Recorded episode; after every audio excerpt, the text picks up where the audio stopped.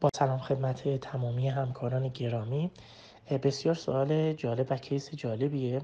ابتدا من چند نکته رو روی case focus می‌کنم. آقایی هستن با سابقه دیابت با سابقه MI و سابقه revascularization کورونر و پی ای دی که آزمایششون هم نکته خاصی نداره و احتمالا کراتینینشون بالا نیست هموگلوبینشون پایین نیست و ما از این نظر محدودیتی نداریم.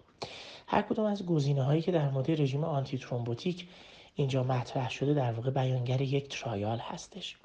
گزینه اول که استفاده monotherapy آسپرین هست در واقع trial CLIPS هستش که برای اولین بار در بیمارانی که symptomatic PAD بودن ثابت کرد که آسپرین در مقایسه با placebo موجب تاثیر بر روی تمامی cardiac endpoint ها میشه و در واقع نقش آنتی پلاکت تراپی رو برای اولین بار در پی ای دی ثابت کرد. مطالعه بعدی که در واقع اضافه کردن کلوپیدوگرل به آسپرین یا رژیم DAPT کلاسیک هست مطالعه CHARISMA هست.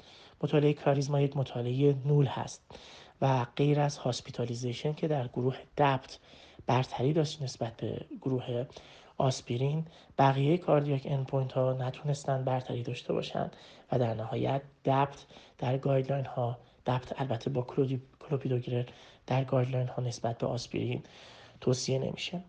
مطالعه بعدی جایگزینی کلوپیدوگرل به جای آسپرین هست که در واقع مطالعه CAPRIE هست. یه مطالعه بسیار بزرگ که مدیون جمعیت peripheral vascular disease هست.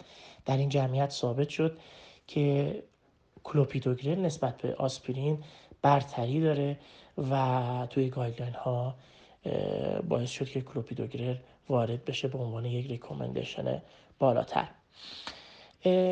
مطالعه بعدی در واقع مطالعه TIMI PEGASUS TIMI 54 هست که نکته ای داره در جمعیت مطالعهش بیمارانی رو بررسی کرده که MI کردن و حالا می‌خواد ببینی که تیکاگرلول 60 میلی گرم BID به اضافه آسپرین در مقایسه با آسپرین تنها می‌تونه benefit داشته باشه یا نه که در واقع مطالعه, مطالعه TIMI PEGASUS باز هم مدیون جمعیت peripheral vascular disease هست که در این جمعیت significantly موجب کاهش hard endpoint ها شده و در نهایت رژیم این combination نسبت به آسپرین تنها برتری داره. و گزینه آخر در واقع مطالعه COMPASS هست که همه دوستان در این چند وقت خیلی ازش شنیدن. که اضافه کردن 2.5 میلی گرم BID به آسپرین ریواروکسابان 2.5 میلی گرم BID به آسپرین در یک مریضی با سابقه revascularization کورونر یا revascularization PAD و یا یک CAD و پی ای دی اثبات شده می‌تونه همراه با benefit باشه. یکی از گزینه هایی که حالا یکی از مطالعاتی که در واقع در گزینه ها نبود بهتره بهش بپردازیم monotherapy تیکاگرلول در مقایسه با کلوپیدوگرل هست که مطالعه EUCLID هست که باز هم ثابت شد تفاوتی بین کلوپیدوگرل و تیکاگرلول وجود نداره.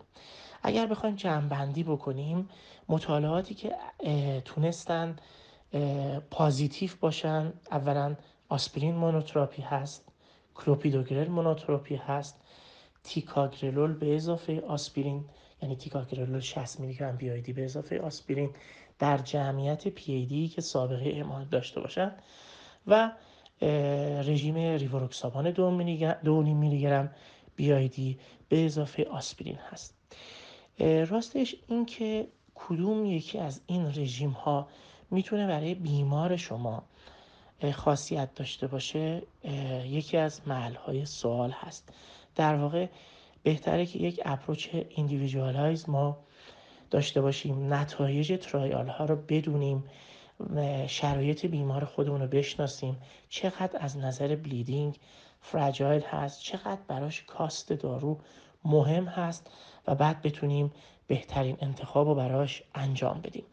به نظر می‌رسه که اگر مریض ما احتیاج به مونوتراپی داشته باشه و ریسک معقولی از خونریزی داشته باشه و نتونه یک حالا داروی گرونتری رو بخره مونوتراپی با کلوپیدوگرل گزینه مناسبی باشه. اگر توانایی add on کردن یک داروی اضافه داشته باشه اگر سابقه MI داشته باشه تیکاگرلور به عنوان یک option و ریوروکسابان به عنوان یک option دیگه مطرح میشه. خیلی متشکر از توجهتون.